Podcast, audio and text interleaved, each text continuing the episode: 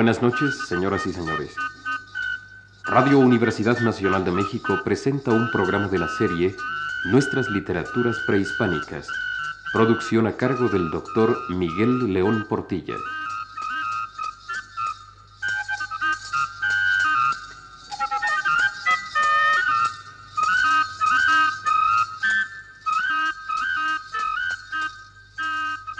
Queda con ustedes el doctor León Portilla. Expuesto ya el tema de los orígenes y significación de las literaturas prehispánicas, trataremos ahora de las más antiguas formas de la poesía religiosa de los pueblos nahuas y maya. Nos referimos principalmente a los numerosos himnos sagrados que se entonaban en honor de los dioses.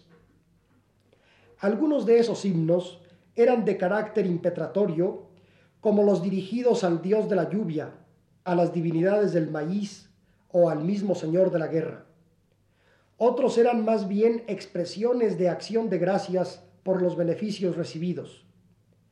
Finalmente, había también himnos de simple alabanza en los que los sacerdotes y el pueblo recordaban los atributos de la divinidad. La mayor parte de los himnos sagrados que se conservan, algunos de ellos de considerable antigüedad, provienen de los pueblos de lengua náhuatl. De los mayas tan solo ofreceremos algunos pocos ejemplos. No quiere decir esto que durante el esplendor de esta última cultura o de otras como la mixteca y zapoteca faltara esta forma de expresión religiosa. La razón es que la mayor parte de esos antiguos textos se perdieron por desgracia en los días que siguieron a la conquista. Los himnos sagrados que estudiaremos son probablemente una de las más elevadas expresiones del culto religioso de los antiguos mexicanos. El sentido de sus ideas, el ritmo y el paralelismo de sus frases, así como las metáforas y símbolos de extraordinaria fuerza, recordarán invocaciones e himnos de otras culturas. Tal vez podría encontrarse especialmente algún parecido con varios de los himnos védicos de la literatura sánscrita de la India. De hecho, uno de los primeros investigadores que estudió algunas de estas composiciones indígenas, el norteamericano Daniel Brinton, dio al trabajo en que publicó algunas de ellas el título de Rig Veda Americanus, indicando así que a su juicio los himnos indígenas recordaban en cierto modo a los Vedas, o sea, a los himnos sagrados más antiguos de la India. Para mayor claridad en la presentación de los himnos indígenas, trataremos primero de aquellos que se conservan en náhuatl y posteriormente de los del mundo maya. Como es obvio, las composiciones que se conservan en esta lengua náhuatl han llegado hasta nosotros a través de los supervivientes de la conquista. Los dos himnos, al parecer más antiguos que citaremos, eran atribuidos por los nahuas del siglo XV a los tiempos de Teotihuacán y de Tula. Posiblemente esos himnos estuvieron incluidos en el célebre libro de los dioses o libro divino Teoamostli del que habla Istlilxóchitl. El texto que se atribuye a los tiempos teotihuacanos es un breve poema que según se dice se cantaba en presencia de quienes habían muerto e iban a ser incinerados en la ciudad de los dioses. Se afirma en él que la muerte es una especie de transformación. Los hombres iban a cambiarse en faisanes y las mujeres, curiosamente, en lechuzas. Así entrarían divinizados en el más allá, en el paraíso del dios de la lluvia, del que existe una extraordinaria pintura mural en uno de los palacios teotihuacanos. Del antiguo himno tan solo se conservan cinco líneas en las que se evoca el despertar del alba, refiriéndolo al inicio de una vida nueva, en compañía de aves de diversos colores que revolotean en un cielo rebosante de luz. Transcribimos aquí no solamente el himno, sino las palabras que lo acompañan en el Códice de Madrid. Así se dirigían al muerto cuando moría. Si era hombre le hablaban, lo invocaban como ser divino con el nombre de Faisán. Si era mujer con el nombre de Lechuza, les decían, despierta que ya el cielo se enrojece, ya se presentó la aurora, ya cantan los faisanes color de llama, las golondrinas color de fuego, ya vuelan las mariposas. Por esto decían los viejos, quien ha muerto se ha vuelto un dios. Decían, se hizo allí Dios, quiere decir que murió. El otro antiguo himno se conserva en la historia tolteca chichimeca. Según esa fuente indígena, dos jefes de origen tolteca habían llegado en su peregrinación ante la cueva del Cerro Encorvado para invitar a un grupo de chichimecas a reunirse con ellos. Los toltecas que se encontraban en el interior de la cueva pidieron a los visitantes se dieran a conocer con un cantar que los identificara. Los dos jefes toltecas entonaron entonces este antiguo himno en honor de Ometeotl, el supremo dios de la dualidad. Afirman de él que es la fuente del mando, que es el espejo que hace aparecer las cosas, que es el inventor de los hombres. El texto mismo, en un lenguaje arcaico, pone ya de manifiesto su considerable antigüedad. En el lugar del mando, en el lugar del mando gobernamos es el mandato de mi Señor principal, espejo que hace aparecer las cosas.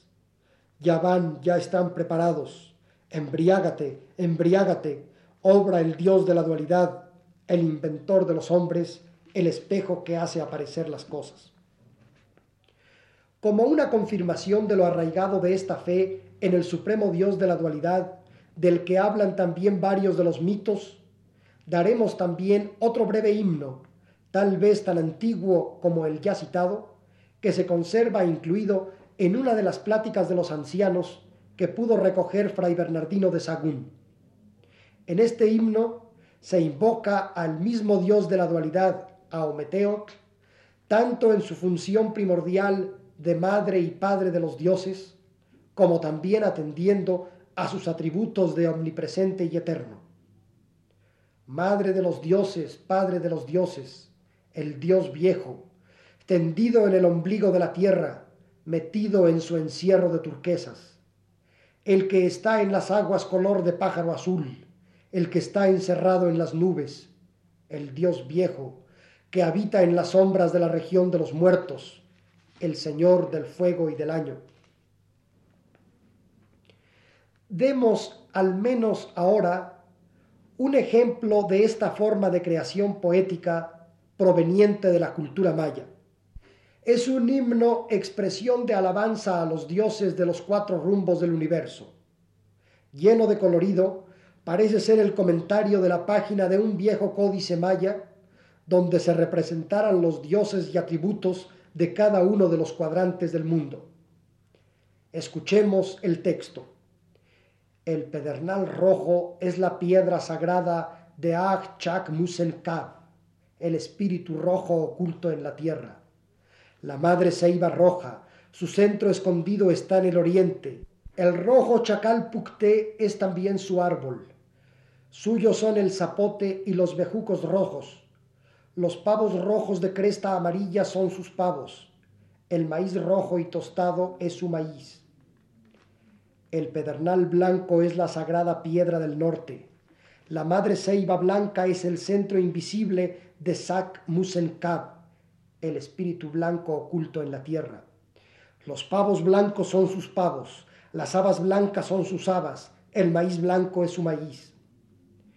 El pedernal negro es la piedra del poniente, la madre ceiba negra es su centro escondido, el maíz negro y acaracolado es su maíz, el camote de pezón negro es su camote, los pavos negros son sus pavos, la negra noche es su casa, el frijol negro es su frijol, el haba negra es su haba.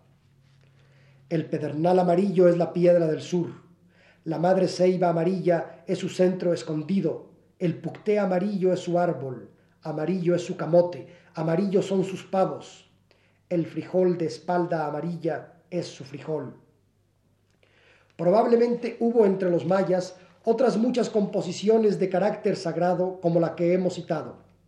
Tal vez algunas de ellas quedaron grabadas en las estelas o en los pocos códices que se conservan y podrán algún día ser conocidas al encontrarse la clave para comprender íntegramente la antigua escritura de los mayas.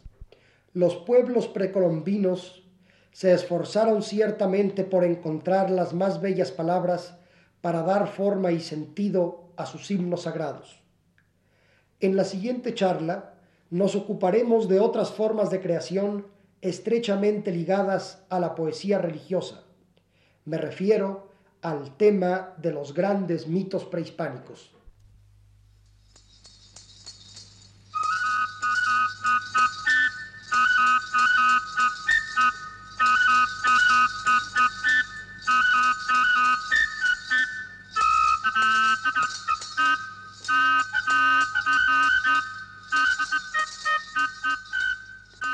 Este ha sido un programa de la serie Nuestras Literaturas Prehispánicas, a cargo del doctor Miguel León Portilla.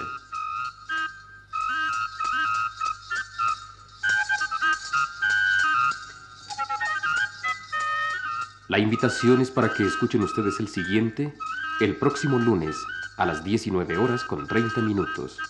Buenas noches.